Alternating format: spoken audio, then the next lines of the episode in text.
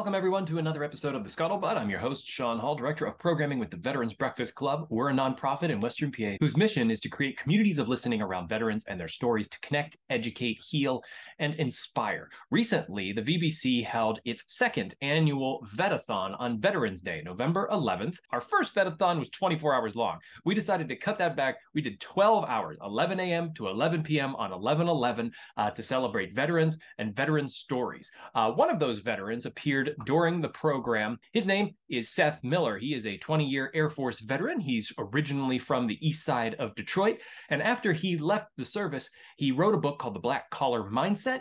And he goes around doing speaking engagements. He has a podcast, lots of energy, really great speaker. So we decided to take that hour that he was on for the Vetathon and we edited it down and we're going to bring it to you here as a scuttlebutt. Uh, Seth was a really wonderful part of that 12 hour program. Um, and I thought it would be a great opportunity here uh, for our Scuttlebutt audience to hear a bit of his story if you may not have joined us for the full Vetathon. Uh, we will be doing that every year. Uh, from now on, the VBC will be producing the Vetathon 12 hours of veteran stories, 11 a.m. to 11 p.m. on 11 11. It's easy to remember. So if you're new to the Scuttlebutt or if you're a fan of Seth Miller's, please look us up. You can check us out at our website, which is veteransbreakfastclub.org. Um, we'd love for you to like, share, subscribe, and ring the bell on YouTube for our podcast, The Scuttlebutt. Uh, so you're the first to know whenever we release new episodes. And if you have any feedback on the Scuttlebutt, please email me, Shaun, S H A U N, at veteransbreakfastclub.org. I'd be happy to hear from you. And I hope you enjoy this conversation that I had with Seth Miller, again, during our second annual Vetathon. Enjoy the show.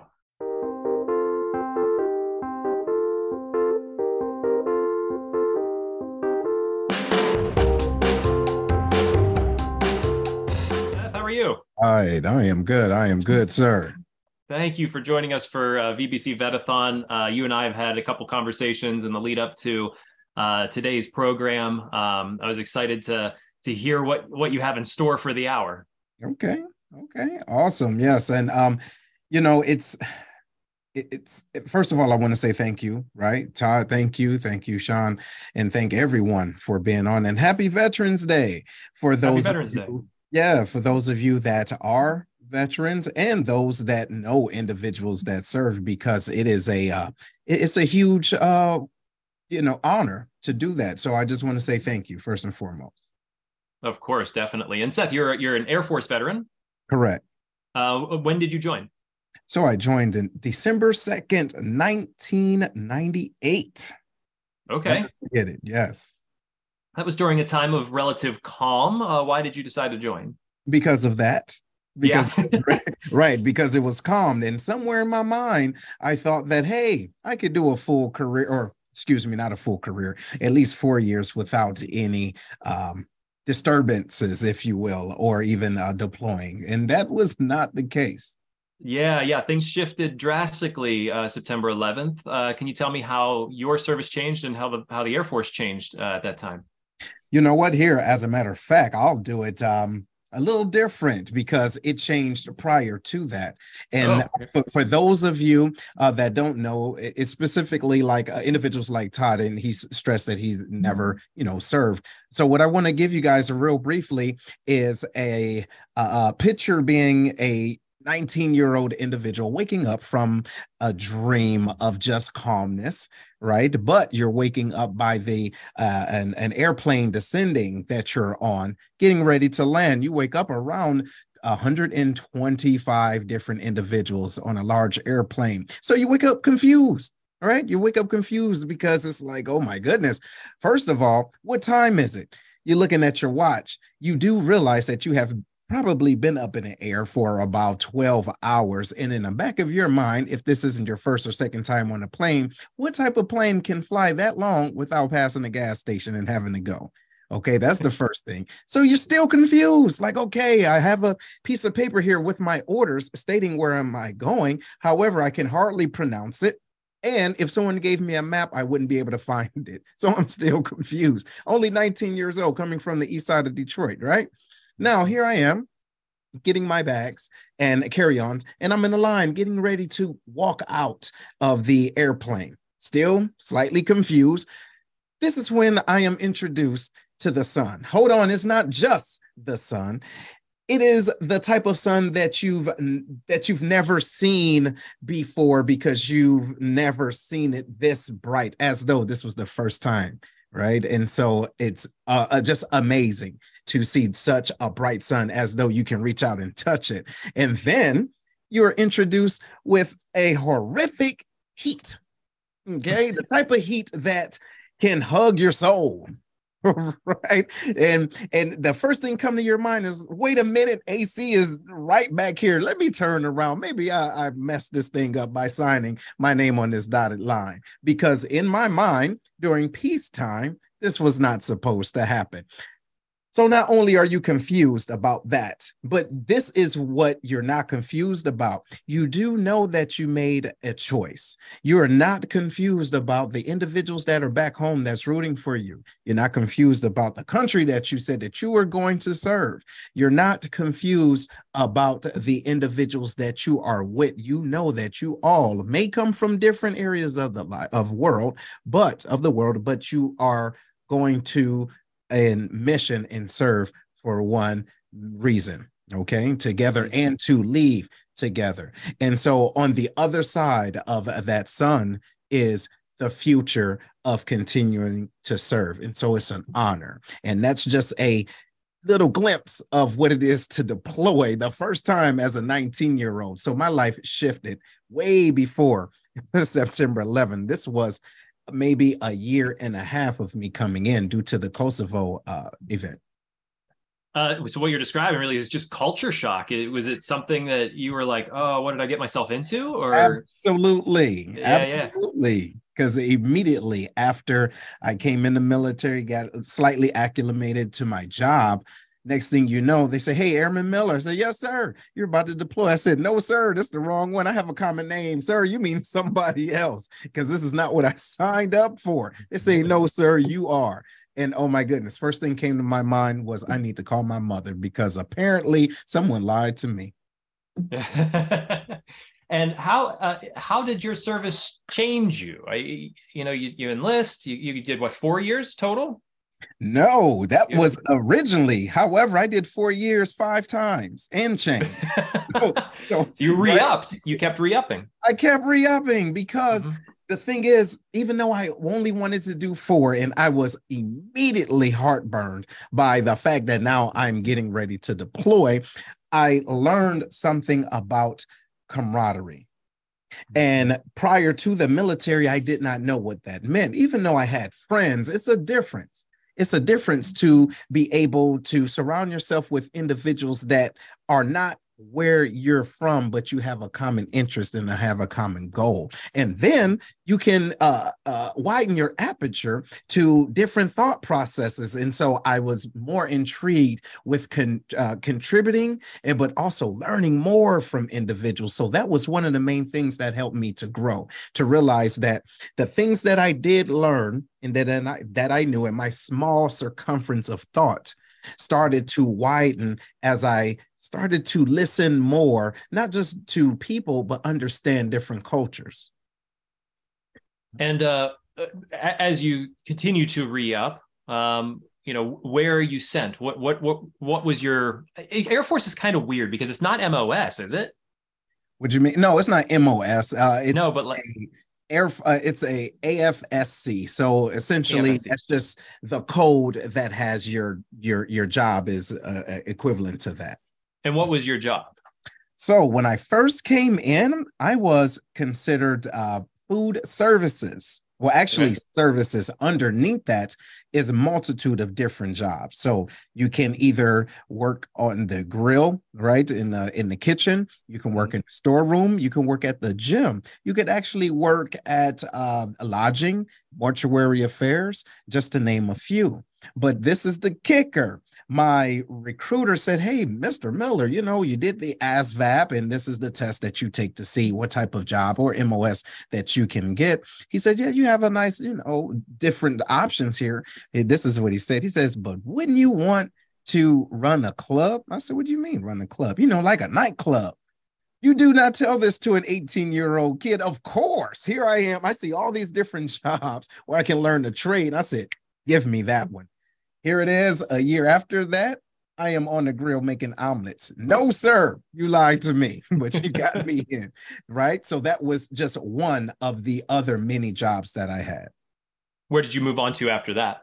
So after that, within services, I had the opportunity to work in the storeroom area to understand logistics, but with food ordering. Then I moved over to, um, excuse me, the fitness center. So it was more than just um, handing out towels. I was learning how to put together diet plans and workout plans for individuals and to help contribute to different sports. But then it dawned on me, here I am said that I was going to join the military, and see the world, and get a trade. I did not come in to be Chef Homeboy RD. I did not come in to be Richard Simmons. I did not come in for that. What is going on? So there's an opportunity in the Air Force when you have uh, chances to cross train. It's a small window, but just because I was working at the gym, I was just small enough to fit through that window and change my job. And so I changed my job uh, to heating and cooling, HVAC and being an HVAC technician. And that gave me the opportunity to move from one base. My first base was in the middle of Missouri, talking mm-hmm. about another culture shock. Detroit to the middle of Missouri in a town called Warrensburg or Knob Noster, excuse me. Okay. Then I changed my job. After six months of that training, then I go to, I'm transferred to Washington State, McChord you know this is not an area of the military that we get to dive into too much. So it's it's definitely an area that i don't know much about and didn't actually honestly think existed. I didn't know there would be like you run the gym like or you create can create training plans. And right. you know i would think personally i think like oh i think drill instructor when i think like oh who creates training plans within the military? Um so you know was this something that uh you really like um uh, sunk your teeth into and you felt like okay pushing forward through my career in the military this is going to give me skills whenever i leave the military. No no absolutely not. Uh, and no. again at this time i'm at uh, let's see at the age of maybe 21 or 22 no this isn't what no i wasn't interested in that. I could understand the benefits if that was something that i loved to do. But i realized early on that i wanted something that i can take away from here that A, I can go anywhere in the world and do, and B, I would be able to take care of a home, my own home. And right. it didn't matter how great I can cook, I did not have the passion for it. However, when I looked at the other jobs that I was uh, qualified for, I looked at heat, heating and cooling, and that's a mm-hmm. trade. And that's right. something no matter where you go in the world, someone is either going to be too hot or too cold. especially in Detroit. That, that yeah, that's pretty bad winters up there. Absolutely. Um, so, uh, taking up to whenever you transitioned out of the military, uh, when did you decide to leave? Why did you decide, and and what did you then develop afterwards? Okay, yeah, that's absolutely. So that was just the, I would say, the third or fourth job that I had, but I had many other ones. And okay. so before transitioning out, there was a uh, an older gentleman well i wouldn't say older gentleman but it, there was a, a mentor of mine that said something to me and i want you guys to wrap your mind around this he said you are on the right bus but wrong seat didn't really understand what that meant I mm-hmm. felt as though he was calling me kind of slow. You know, that's first thing come to my mind. What I'm on the short bus. What are you saying? No, he wasn't saying that. He was saying that my talent, skills, and abilities could be utilized other places that can still serve the United States Air Force. So when I was doing the normal job of heating and cooling, he moved me to another uh, position as being a unit deployment manager. And That's so Yes, it absolutely is because not only was uh, was I able to deploy well at the time I've deployed, but now I am overseeing and managing over 350 individuals, their readiness, making sure that they have the right equipment and making sure that they are heading down range and coming back safely. Hmm. I did not know that. However, when you have a right mentor in your circle, they can see things in you that you may not be ready to see or want to see. And don't get me wrong, I was kicking and screaming. No, I don't want to do that. No, I don't want to do that. Of course, I don't want to do that. What? Why would I want to do that? Oh, and while I'm still kicking and screaming, I'm doing the job, but I did not realize it was like, hey, you're doing really well at this. You you know what you're doing? I said, no, I don't know, and I don't care. However, I didn't understand the impact. And so that's another thing being a leader when individuals are serving. It's it, it's a great it's a great time and great opportunity to explain to individuals how important they are when it comes down to the big picture, that they are a part of that picture. So, took that job and did a couple of other jobs that were high visibility. But I realized something going back to your point, answering uh, your question. My uniform, even though it was fitting fine, I was starting to outgrow it. Mm-hmm. Right? I was starting to outgrow it. And what what i mean by that is all of the the training that i've learned and that i acquired while i was serving i felt as though okay now i'm hitting a plateau. I know where my career could go. And it wasn't in a bad way after this time. It's about maybe 19 well about 17 17 18 years and so it's dawned on me hey, I'm not going to do this forever, but how can I exploit the things that I've learned to continue to serve? That's the key. Okay. And so at that yeah. time, I decided I need to put this in a book. Okay. So while I was serving in the capacity of the special plans and operations uh, senior NCO, I started writing on my off time. And I wrote a book called The Black Collared Mindset The Art of Strategic Thinking.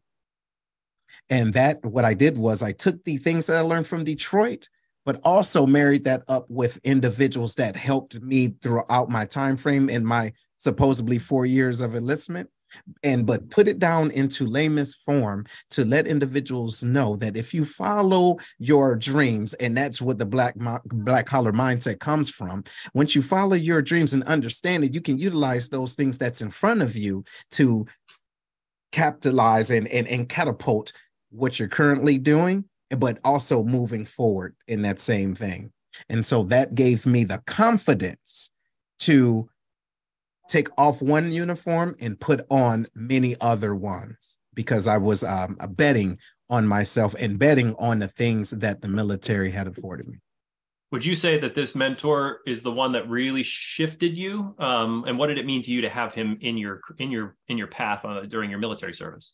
Well, no, I would not say that he was the one. I would say he was one of the many. And what I mean by that is that throughout our life, I believe just figuratively and spiritually speaking, God gives us pebbles throughout our life.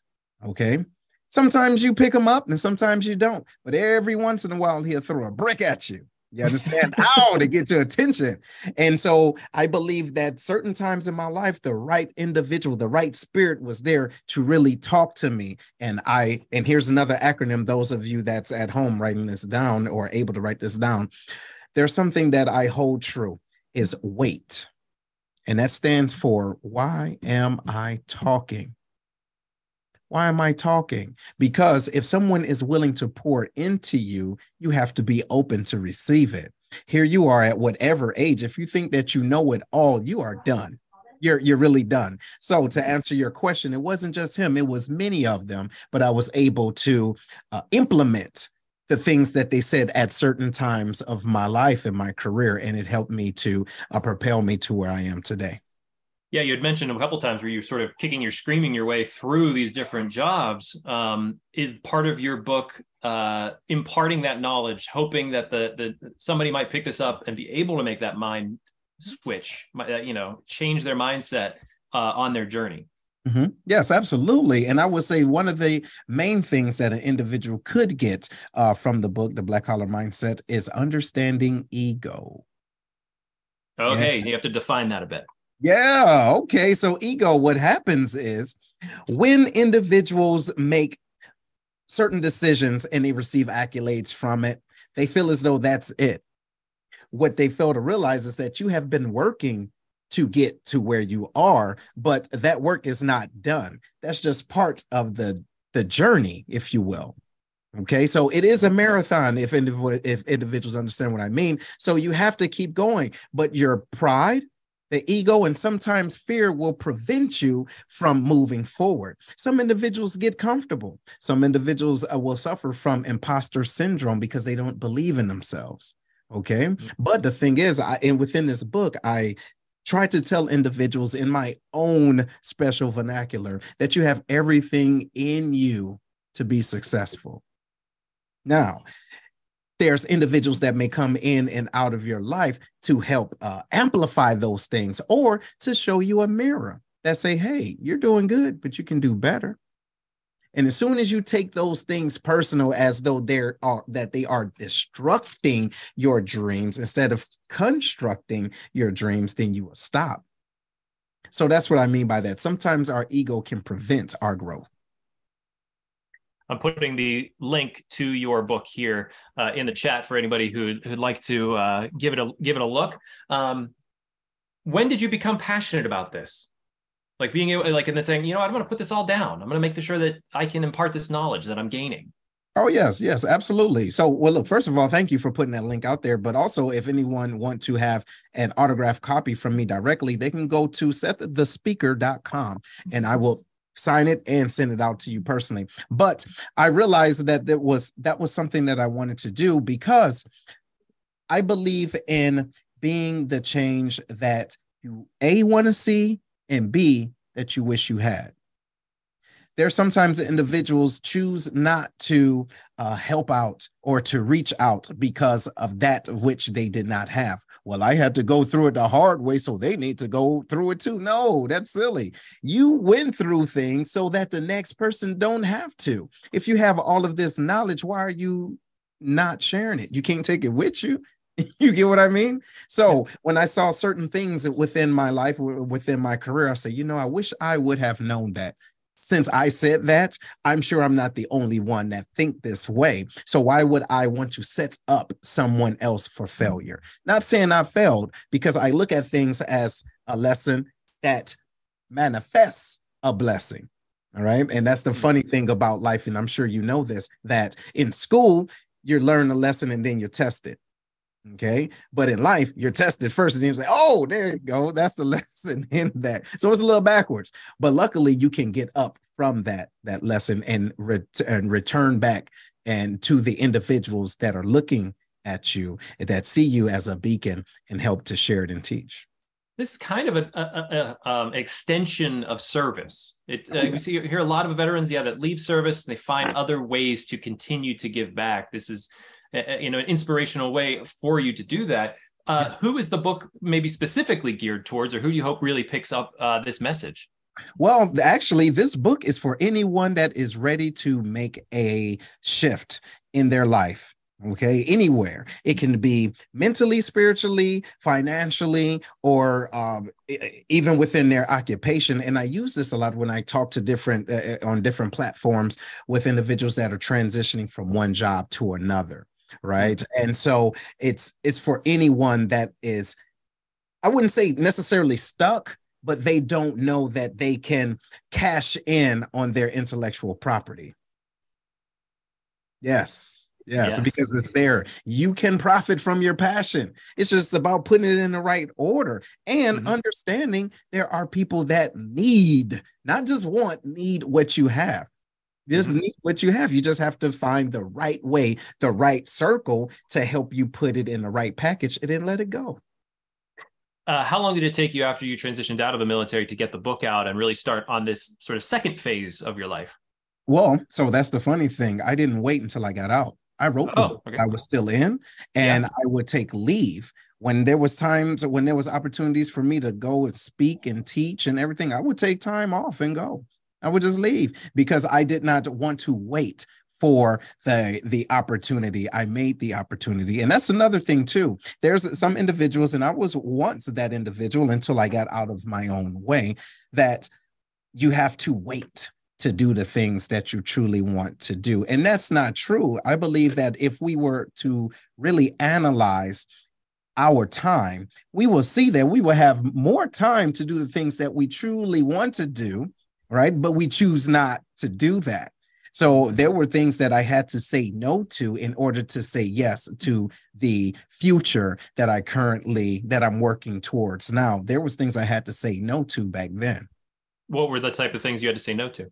Okay, for example, I moonlight as a DJ, right? DJ Scooby is my name, right? 313. But there's times when I just can't go to that gig. I need to I need to read. I need to sharpen up on this next event. I'm connecting, you know, with with, with you guys today. So I can't do everything. Here's the thing. I can do anything.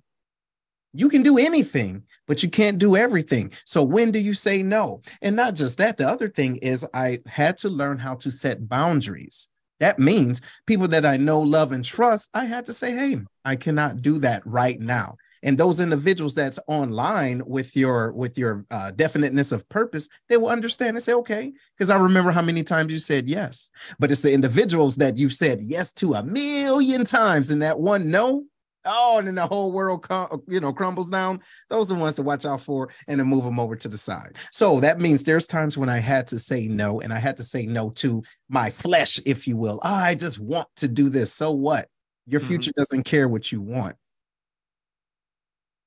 um, would you say that uh, the the mentors that you've had after service have helped to then continue to develop, or have you flipped the switch and now you're the mentor? Well, you know, I had to realize this. It's like that old saying when the when the student is ready, the teacher will come, right? And I believe that there's been times when my mentors may have said something to me and they said it and they dropped it and they didn't know what I was going to do with it. However, I come back and show them what I did with those jewels, with those, mm-hmm. with, with, with the things that they gave me. And then they let me know, hey, I see what you did. Now I'm in, inspired to do more with that. And I, I I'm still the mentee, but then I listen to not to what I say I am. I listen to what individuals say I am to them.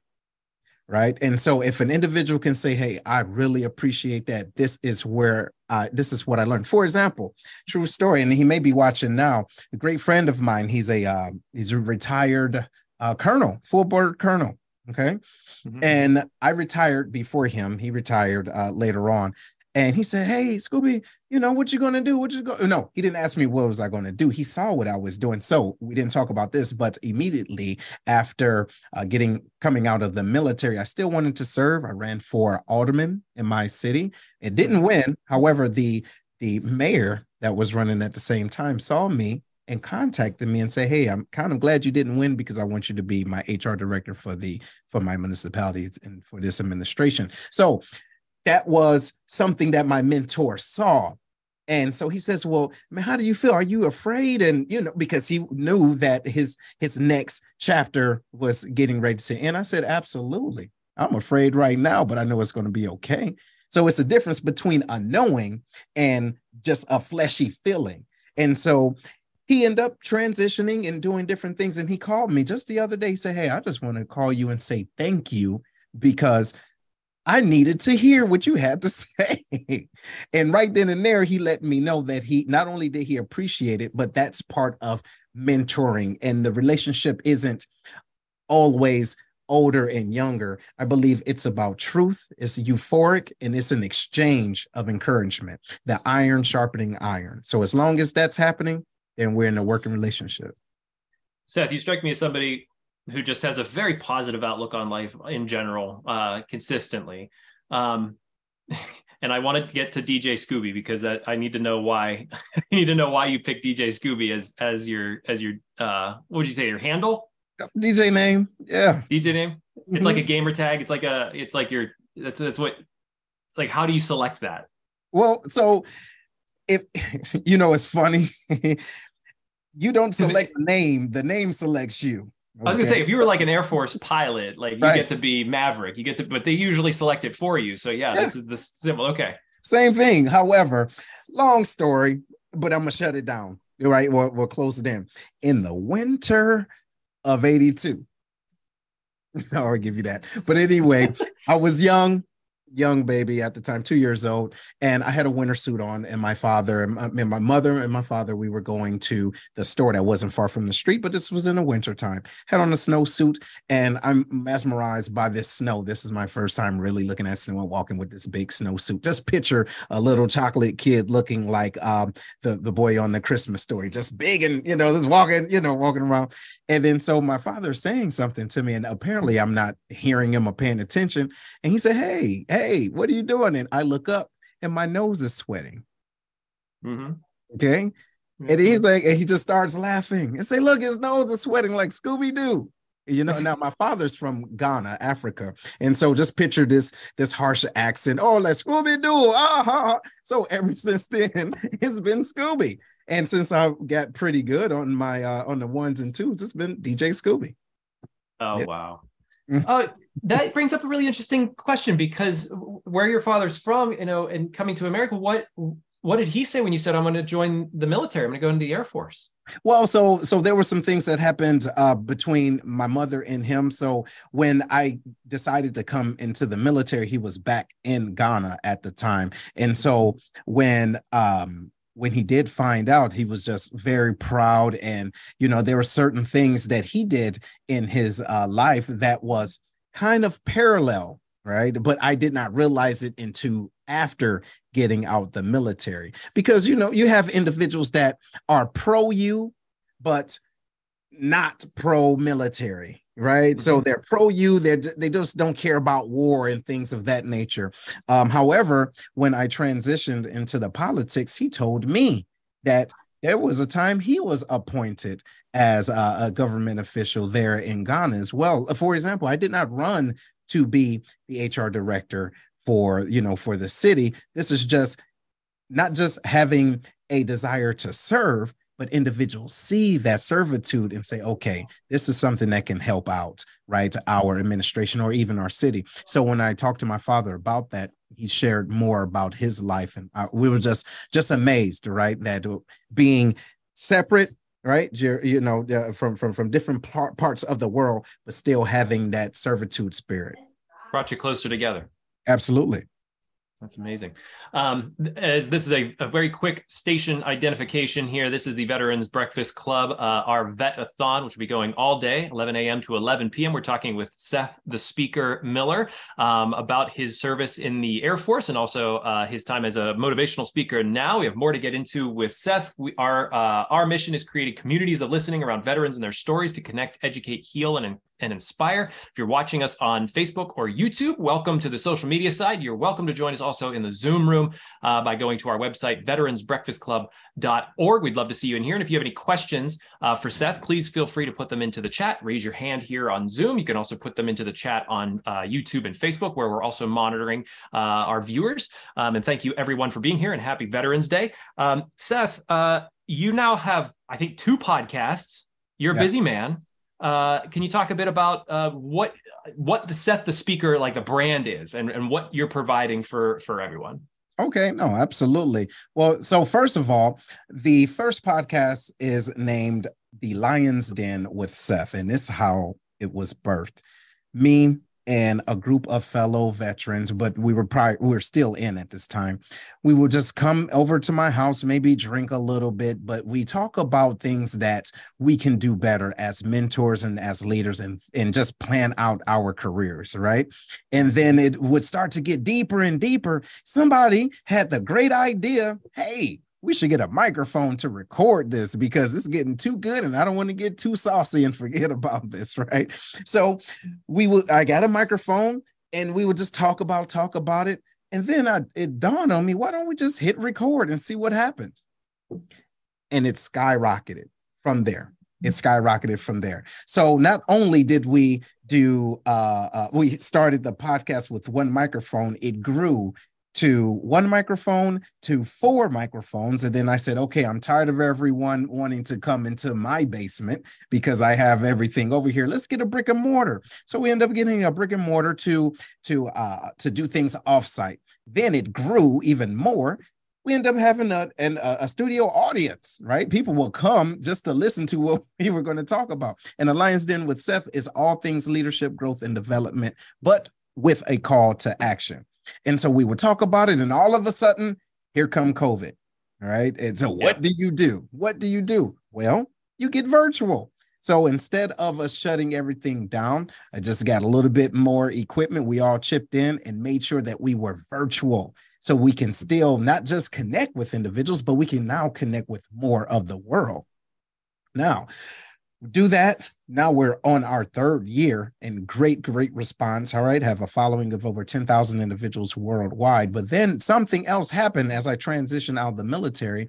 I realized, well, not just realized, I was diagnosed with PTSD. Keep this in mind. We didn't talk about this. I had five different deployments all around the, the world. And there, unfortunately, there were some things that happened but the good thing is, with the right therapy and the right individuals and in your circle, the healing process can move forward. So the next podcast is called Healed with Seth. It's either a monologue with myself giving different type of skills or and tips on how to uh, help you through your journey of healing, or I will have a dialogue with other individuals that have different levels of trauma and they talk about the activated event how their body or their brain may have processed it and what was the consequences of that and how they made the choice to go towards the uh the road to heal and that's what the two podcasts are you know, I, I, host the BB, VBC podcast, the Scuttlebutt. It's a perfect, sorry, segue for me to be able to mention it, mainly because of what you're just talking about is, is healing from trauma. Um, and I've noticed that uh, I've had many guests on over the last 25, 30 episodes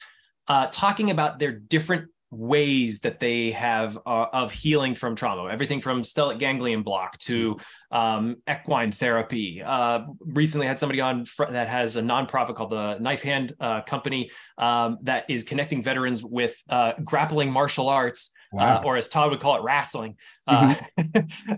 but grappling martial arts to be able to work through their therapy by, do- by doing grappling martial arts yes. is there a particular um, uh, way that you have found to be your your the one that you respond most to, or you are there ones that you say I would promote this particular way? Mm-hmm. Yes, absolutely. Well, first thing is the accountability piece. Okay. Mm-hmm. There's times when things happen to you and they suck.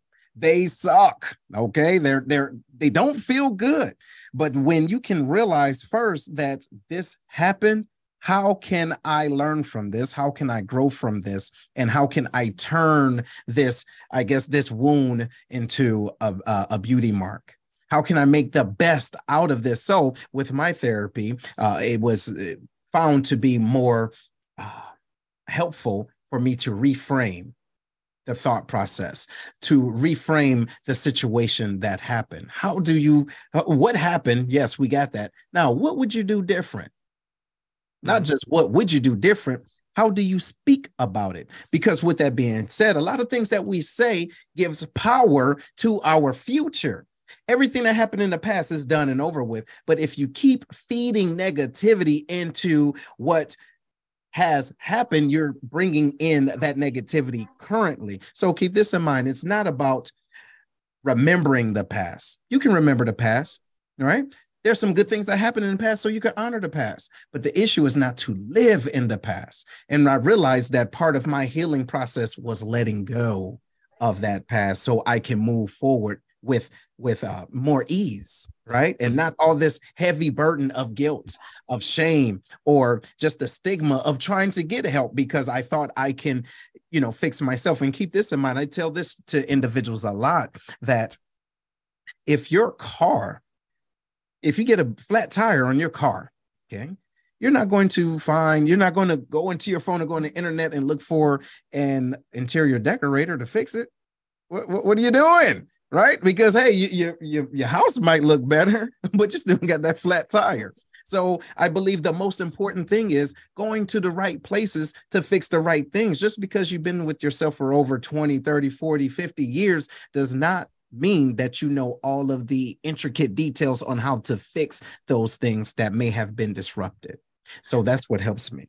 One thing that really stuck out to me, what you just said, was how do you speak to it? How how and and that doesn't necessarily mean talking about it though here at vbc you know a lot of what we do is telling veteran stories and i think veterans find a lot of healing through telling their story nice. um, and i've witnessed that uh, but but like i mentioned with the grappling martial arts this, they said that sometimes they're not speaking. Sometimes right. they're doing they're doing something physical. Yes. That, yes. that, there are ways to work through things without actually talking about it. Yeah Um, yeah would you agree with that? Absolutely. And another way of doing that brings us right to where we are today serving. Mm-hmm. serving. Ladies and gentlemen if you can hear this voice understand that you will have less time talking about your woes if you are focusing on serving other people if you are helping other individuals and if you are putting yourself in situations and and environments where you see individuals that's living worse if you will than you you're looking at hardship hardship and then now you can have different conversations like whoa i remember being in this accident but this individual is still like they're holding on to dear life. I'm blessed. See, watch the conversation. I'm blessed that I was able to walk away from that. This individual can use my inspiration. So let me do, let me get out of my stinking thinking and go and connect with someone else that can use this because now we're on a common ground. We can connect with each other. Mm-hmm. See, and then that's therapy that's another way of therapy because you're serving someone else and you're helping you're seeing your level of connectivity change the uh, or not necessarily change but influence a person's attitude. And then that in mm-hmm. turn would do the same thing to you. So yes. Um you, you have kids? Yeah i do. I'm sure that they are they I can only imagine what the conversations are like around your dinner table. oh, it's crazy. It's crazy. I, I, promise you it is. It is. If uh if your kids came to you and said, I want to join the military, uh, what advice would you say to them? Would you encourage them to do it? First, I would ask them why. Mm-hmm. That's all. And I would truly listen. And I would not um frighten them, nor would I boost it up. But what I want them to do is to be better than me. Not saying that I made the wrong choice or the right choice, but I want them to be able to think for themselves. And I'm a huge, huge proponent in individuals knowing how to think, especially my children. So I want them, if they say, Hey, dad, I really want to, you know, do the Air Force or go to the military. Okay, why? What do you want to get from it? Right? If you just want to travel, you don't need to do that. Save your money. You can go wherever you want to go. Why do you want to serve the military and then, or within the military, serve the country? And then I will paint a picture of what that looks like. A mm-hmm. realistic, you know, uh, uh, a picture of what it looks like to truly serve and to let them know it's an honor to do it even though it may be some thankless times and those hours suck too you get what I mean? You may be in a place, you know, you're in a nice suburban home, but ever been to Minot, North Dakota? Okay. You you ever had your mind blown away from the cold or ever been to the, the depths of Afghanistan? And you see pallets of water, but the water itself is even 100 degrees. so it's things like that that you will have to acclimate your mind to say, hey, I want it so bad I'm willing to not just go through that. I'm willing not to quit before my time is over with. I'm willing to serve. I'm willing to do things outside of myself. So when I'm having these conversations with my with, with my uh with my children, I am looking for key words. They want to serve others. That's good. That's good advice. And um, and I'm sure it's also along the lines of it's not probably going to be what you expect it to be based off your personal story of like going into 98 and what uh, you know all the things that you were going through during that time. That's right. That's right. Right? I mean just by having the thought process oh there's no such thing as war right now. We're good you don't know that. Stop it. Yeah. Stop it right? Just be prepared. Make sure that you you're doing your research and it's a difference between being told something and you learning something. Two different things. Mm-hmm. different things. Um i want to i want to switch real quick to your time at was it hr director? Yes. So uh what did you learn through your time in the air force that that helped you uh in that in that role Boy, I tell you one thing people are people. That's it. Uh, it was so simple. It's so simple. People are people. People. not many people. Sorry to interrupt. Not many people would find that I know. to Yeah. be as, as simple. They would I they know. would find it to be difficult, and every person has their own opinion, and I have to do this for this person and because this they group. do you know Yeah. they do but uh, so it gave me honestly it gave me the opportunity to operate in grace in grace sometimes we expect here it is and let me make sure i get close here sometimes we expect us from other people so Mhm. therefore we have a mismanagement of expectations but when you give individuals the latitude to just be who they are you're still serving all right. Once you find out your your your lefts and your rights, but you're still helping someone out. For example, people think, "Oh, HR fired me." No, you fired yourself. you know, because you knew what you were supposed to do, and you knew you made a decision. I tell this to my kids, and I had to tell to you know adults. There's two C's in the world: choices and consequences. It doesn't matter, right? So Mhm. whatever choice you decide, is going to be a consequence. It may not be today. It may not be tomorrow, right? It's all like it's kind of glooming over there, but this is your job. So what I do is I just sit back and I listen to individuals and ask them, how can I help move things out of your way so you can be the best version of yourself? That's it. Uh, A good question came in from uh, Vincent uh, in the chat here for you, Seth. He says, uh, "Your your advice would it be different, other than you know from your kids wanting to join the military? How is how would that advice be compare or be different? Sorry, uh, to a friend or an acquaintance or somebody that regular that you that asks uh, about the military or joining the military? How would that advice be different between your kids and you know an acquaintance or a friend or someone you someone you just meet?" Oh yeah, absolutely. So um, I believe it's based off of the um, based off of the relationship, right? So when it comes down to my kids, we know. But those of you that have one or two kids, you know the the good ones, right? You know the ones that can pick up what you're putting down, you know the ones that may need may need some help, right? But when it comes down to individuals outside of my family, I just listen to and to them, and I answer questions. Okay, I don't uh, persuade. I just answer questions. Hey, what do you think about this? Boo, boo, boo, boo. Well, I heard this. Well, I served. Then I asked them what information did they hear, and did they hear information from an individual that served, or they were afraid to, and they're just regurgitating things that they saw on TV. So once I find out where the individual is knowledge wise, then I will see if it's even worth having a conversation because sometimes it's not. Uh, where do you go now to to speak and to uh, you know be be a motivational speaker? Where do they? What do you? Where do you do it? Okay, so I did a year of the municipalities, and I realized that I did not give myself enough time to take off one uniform and put on another suit. Right, so I resigned uh, from that uh, from that uh, occupation, even though I loved it. Don't get me wrong; it was just I, I I have to interrupt one more time, and I'm sorry because you said Yeah. something I think really important. There is that you didn't give yourself enough time from one uniform to the next. absolutely. How did you How did you decide on that? What What changed, or what made you think like I I can't commit myself totally to this because I haven't let go of that? Well, it was a couple of different things. Well, the first thing is I believe I was operating out of haste. Okay. Right after getting out, out of the military, there are certain things that go through individuals' minds as, as they're transitioning. It's, am I still good enough? Am I going to take care of my family? Can I still have a job? Right? Can I still get a job? Can I do this? And I believe the higher self of me knew that, knew that I would be okay. But mm-hmm. my, I guess the ego again, no, no, no, I got to do this. I got to do this. And in actuality, I didn't until I took a step back and realized, wait, I'm I'm tired. And not only am I tired, I don't have to do this. So then I asked myself, is this what you want to do? The answer was yes, but in a different capacity. So now to answer your question, after uh, transitioning from that within the same week, I had a conversation with the Air Force Wounded Warriors. Okay, Air Force Wounded Warriors is different than the Wounded Warrior Project, Air Force Wounded Mhm. Warriors. I helped to usher them into, well, helped to usher them with the uh, a program on Scott Air Force Base when I was active.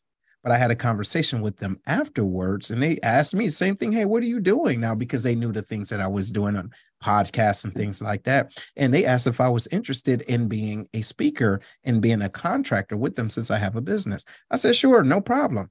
Within, uh, let me see, a month after that, I was in Colorado speaking to Air Force wounded warriors and caregivers. And then a couple of months after that, I'm in Texas. And now I'm flying out tomorrow. No, tomorrow, Saturday, right? Yeah, Saturday. So Sunday to DC to do the same thing. Right. So it's more than just, you know, getting in front of people. I think the most important thing is still serving in your natural habitat, whatever that is, and being able to connect with people authentically. Um, and would you say that sort of is your is your passion in life now connecting with people authentically absolutely absolutely mm-hmm. and you know what the more you do it the more you you feel energized but then you can realize that not every door not every open door is meant for you to walk through. And then you will start to analyze your emotional bandwidth. Say hey wait a minute. No i can't do that. I would love to. I can't. But here let me call someone else to mm-hmm. you know see if they can do it for you because I, I, really can't do that. Not that i don't want to but it may be outside of my wheelhouse or maybe it's requiring too much stress that i don't really have to take on at this time it's okay. It's all right. If you look back at young seth before seth joined the air force mm-hmm. what would you go back and talk with him about? How would you set him up for success? Mm, good question Boy, I would say, well, cut your dreadlocks off two years prior instead of one because I had dreadlocks. Y'all seriously. Um, I, I would say, I would say, hey, listen to the individuals that is your co captain, right? Your co-pilot, not the individuals in the back seat, not the backseat drivers. Because those individuals in the back seat, they don't have license and you have the steering wheel, idiot. so why are you listening to other fools? Right. And then I will also say, and I will utilize this that not everyone that's in your boat is rowing. So analyze the ones that are there and the ones that may be drilling holes in your boat. Now, so if I could do that back then, let's say 16, 17, maybe 18 prior to coming in, I think I would be more uh, mentally prepared for the military and the transition from leaving Detroit coming to let's say the middle of Missouri wouldn't be such a shock. Now mm-hmm. the the place, right? When I first got there, I'm seeing little things go around a, a tree. I'm like, hey, what is this? And the guy that was taking me to the base, he said, Oh, those are turkeys. I said, Turkeys? Like turkey turkeys? I've only seen butterballs, you know, wrapped up. But these little things going around a tree, what are they doing? What am I doing in the military? Stop it. Right. So if I had the conversation with myself early on, then I believe I would be more, I believe my aperture of knowledge and information would be, you know, just more receptive. It's fantastic. Uh, we're getting close to the, the top of the hour again as we continue on with our, our Vetathon. Todd, uh, would you have any questions for Seth? I have a lot. This is very engaging conversation, Seth. Thank you very much for coming wow. on. You have a lot to share. And I think a lot of people on, I'm looking through our Zoom room, I see a lot of people who are new to the Veterans Breakfast Club, who I haven't seen in one of our events before. I see some familiar faces also. I also know that uh, we, you, people need to ask to unmute themselves. I want to invite people if they have a question for you, Seth, simply to let us know. They could wave their hand like this. They could put on their Zoom hand. They could put something in the chat, and would be happy to unmute you and have you uh, ask Seth directly. I've been taking notes a little bit, Seth, as you've been talking, cool. and um, yeah, uh, it, it, I'm trying to sum up what you keep on coming back to time and again and that is one thing is people need to examine their lives. I mean you know have to kind of wake up and start examining their behavior their choices their their environment yeah. um and asking questions of it in a curious way for the first time. Yes. Sometimes that's what it means right? Absolutely and question those things that you haven't questioned before. That's right. You make it sound easy, Seth. None of that stuff is easy. No, it's not. Uh, you know, it, it's not. But I tell you what, if the juice is worth the squeeze, you'll squeeze it. That's it. Right. You will you will squeeze it. So so you have to keep doing it till it becomes easy to you, you know, and being able to hold yourself accountable. That's one thing, right? So when you take the matrix pill and you wake up, it's not your responsibility to be Morpheus to everyone else because not everybody else is ready to get what you have. Some That's people it. are comfortable sleeping. Let them sleep. They'll see your hard work. And the individuals that do want to connect with you, they will. And it's okay. But that's what it's about. Ultimately, is grace.